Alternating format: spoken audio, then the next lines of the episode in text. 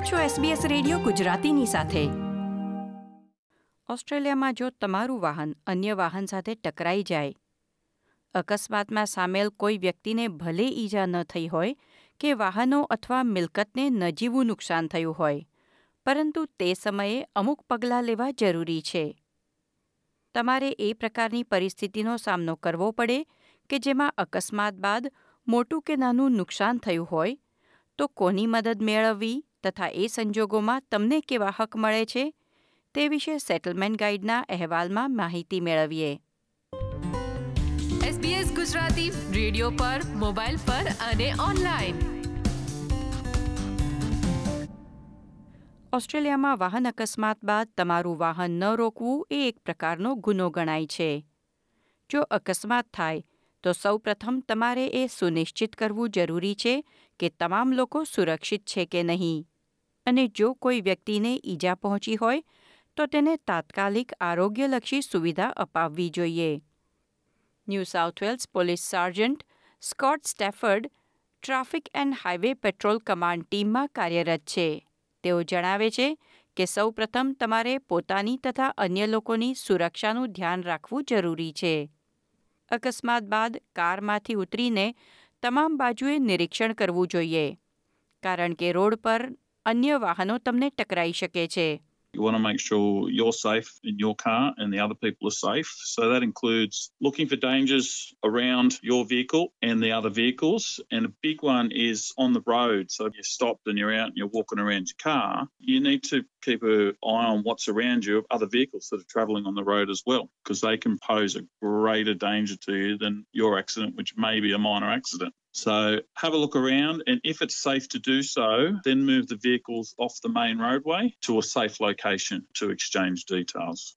જો કોઈ વ્યક્તિને અકસ્માત બાદ ઈજા પહોંચી છે તો તમારે તાત્કાલિક ધોરણે ટ્રિપલ ઝીરો ડાયલ કરીને મદદ મેળવવી જોઈએ તમને ફર્સ્ટ એડનું જ્ઞાન હોય તો તેની પ્રાથમિક સારવાર કરવી હિતાવહ છે ઇમરજન્સી સેવા ત્યારબાદ પોલીસ તથા એમ્બ્યુલન્સ કે ફાયર સર્વિસ જેવી અન્ય સેવાઓને અકસ્માત સ્થળની મુલાકાત લેવા જાણ કરશે A major collision is where anyone is trapped, killed, or injured. Any of the drivers appear to be affected by alcohol or drugs. Any of the parties involved have failed to stop and or exchange their details.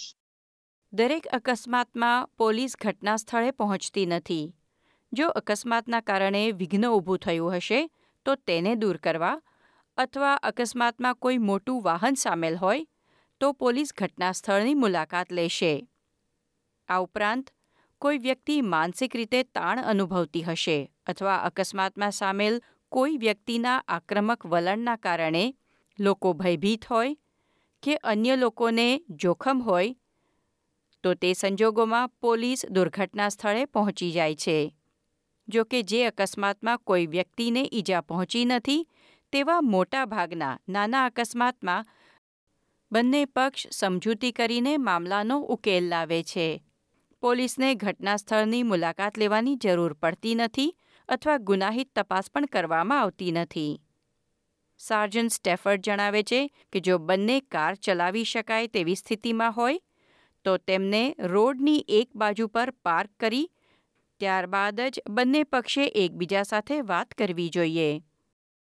તેઓ સલાહ આપે છે કે કારને થયેલા નુકસાનના ફોટા લઈ લેવા જોઈએ તથા સામેની વ્યક્તિનું ડ્રાઈવર્સ લાયસન્સ અને તેનો phone number કે સંપર્કની અન્ય વિગતો નોંધી લેવી જરૂરી છે You are required to exchange each driver's details and the details of the motor vehicle. You can take a photo of each of the vehicles with the registration plate, take a photo also of the damage of the car, then take a photo of the other person's license. And then you may ask for a contact number as well. So all those details from minor collision provide to your insurance company. And then they will work out who was at fault in the accident And chase up the other party in relation to getting things fixed. Jane Foley સરકાર દ્વારા fund મેળવતા સામુદાયિક કેન્દ્ર financial રાઇટ્સમાં senior solicitor તરીકે સેવા આપે છે આ સંસ્થા વાહન અકસ્માત બાદ વિવાદની પરિસ્થિતિમાં લોકોને સલાહ આપે તથા તેમનું પ્રતિનિધિત્વ કરે છે તેઓ જણાવે છે કે જો તમે ભૂલ ન કરી હોય તો તમારે અન્ય બિનજરૂરી ખર્ચથી બચવા માટે અકસ્માતમાં સામેલ અન્ય પક્ષની વિગતો મેળવવી જરૂરી છે when you make an insurance claim, if you aren't at fault, if you don't have the name and address of the other party, your insurer will make you pay your excess. But often, if you've got that information, they won't. Um, notice if there are any witnesses or CCTV um, footage that might be useful later if there's an issue on fault. જો તમારી પાસે ખાનગી car વીમો હોય તો તમારે શક્ય હોય તેટલું ત્વરિત ઇન્સ્યોરન્સ કંપનીનો સંપર્ક કરી તેમને જાણ કરવી જરૂરી છે. જો કે તમે ભૂલ ન કરી હોય અને અન્ય પક્ષ પાસે ખાનગી વીમો છે, તો તમારે તેના વીમા હેઠળ તમારી કાર રિપેર કરાવવા અંગે તપાસ કરવી જોઈએ. તેના દ્વારા તમારો રિપેરિંગનો ખર્ચ બચાવી શકો છો The best thing to do is take your own car to your own mechanic and have it assessed. Once you've received a quote, send that quote and the photos in the assessment to the other driver. The other driver will then likely send it to their insurer, and that insurer will contact you directly. The other party's insurer will try and get you to take your car to their mechanic. You do not have to do that. You do not have to get multiple quotes. They do not have a right to see or inspect your car. ફોલી વધુમાં જણાવે છે કે જો તમારે અન્ય પક્ષની વીમા company પાસેથી સીધી ચૂકવણી મેળવવી હોય તો તમારે તેમને વિગતો સાથેનો પત્ર મોકલવો જરૂરી છે જો કે ત્યારબાદ તે કંપની વાટાઘાટો કરી શકે છે અથવા તમારી માંગણીની ચકાસણી કરાવી શકે છે If the amount that you are seeking is less than $15,000 and the other insurer isn't cooperating, you can lodge a complaint against them with the Australian Financial Complaints Authority. It's a free online dispute resolution scheme and they will make a decision and ultimately try and resolve the matter between the parties. If the amount is more than $15,000 and the insurer isn't coming to the table, you will need to sue them in the local court. But before you do that, I'd strongly recommend you get private legal advice. જો અકસ્માતમાં તમારી ભૂલ હોય અને તમારી પાસે insurance હોય, તો તમે ખર્ચ માટે વીમા કંપની પાસે અરજી કરી શકો છો. અને જો તમે ભૂલ કરી છે અને તમારી પાસે વીમો નથી, તો તમને અન્ય પક્ષ તરફથી રિપેરિંગના ખર્ચનો અંદાજ મળે, પરંતુ તેમાં પણ તમારી પાસે વાટાઘાટો કરવાનો વિકલ્પ ઉપલબ્ધ છે.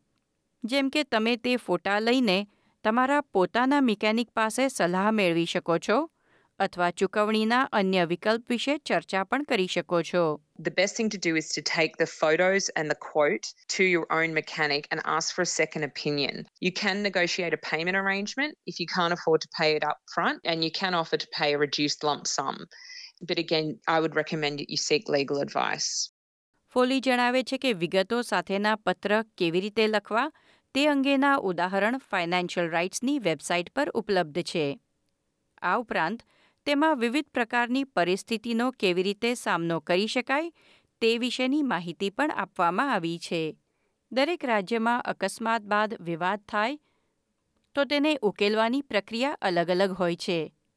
Regulations and laws are slightly different in each state. So we have a motor vehicle accident problem solver. Click the state that you're from, and it will help you work out what to do and where to get help based on your circumstances.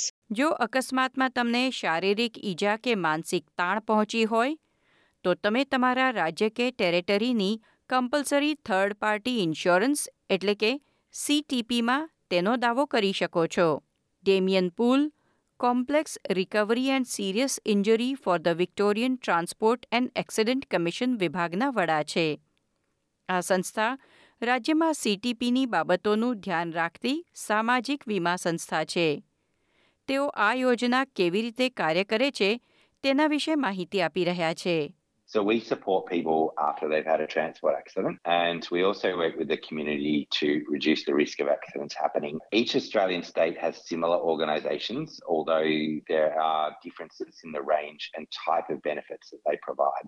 CTP ઇન્સ્યોરન્સના પ્રીમિયમની રકમ વાહનના માલિક જ્યારે વાહન register કરાવે ત્યારે ભરવામાં આવે છે સીટીપી ઇન્સ્યોરન્સ વાહનોના સમારકામ માટે ઉપયોગમાં લેવાશે નહીં પરંતુ જો નોકરીને લગતા કાર્ય દરમિયાન ઈજા ન થઈ હોય, તો ઈજાગ્રસ્ત લોકોના સારવારનો ખર્ચ અને મિલકતને થયેલ નુકસાનની ભરપાઈ આવરી લે છે. નોકરીને લગતા કાર્ય દરમિયાન જો વાહન અકસ્માત થાય, તો કર્મચારીએ તેમના નોકરીદાતાની વીમા કંપની પાસે દાવો કરવો જરૂરી છે. પુલ વધુમાં જણાવે છે કે ટ્રાન્સપોર્ટ એન્ડ એક્સિડન્ટ કમિશન ઘણા લાભ આપતી સુરક્ષા જાળી તરીકે કાર્ય કરે છે So the TAC is a no fault insurer. It doesn't matter who caused the accident. The TAC can pay for medical support uh, depending on what you need um, based on your injuries. We pay for things like GP or specialist services, hospital services, diagnostic services, those sorts of things. Um, but equally, things like rehab services like physiotherapy, psych, uh, return to work supports, uh, personal care services like gardening and cleaning, income replacement, and then also compensation. વધુ માહિતીની આવશ્યકતા હોય તો તમારે રાજ્ય કે ટેરેટરીની CTP insurance સંસ્થાનો સંપર્ક કરી વધુ વિકલ્પો અંગે માર્ગદર્શન મેળવવું જોઈએ ક્લોડિયાના બ્લેન્કો દ્વારા પ્રસ્તુત સેટલમેન્ટ ગાઈડનો આ અહેવાલ એસબીએસ ગુજરાતી પર તમે સાંભળ્યો નીતલ દેસાઈ પાસેથી જણાવો અમને આપને અસર કરતા મુદ્દાઓ વિશેનો તમારો અભિપ્રાય. લાઈક કરો એસબીએસ ગુજરાતીને ફેસબુક પર અને શેર કરો તમારા વિચારો.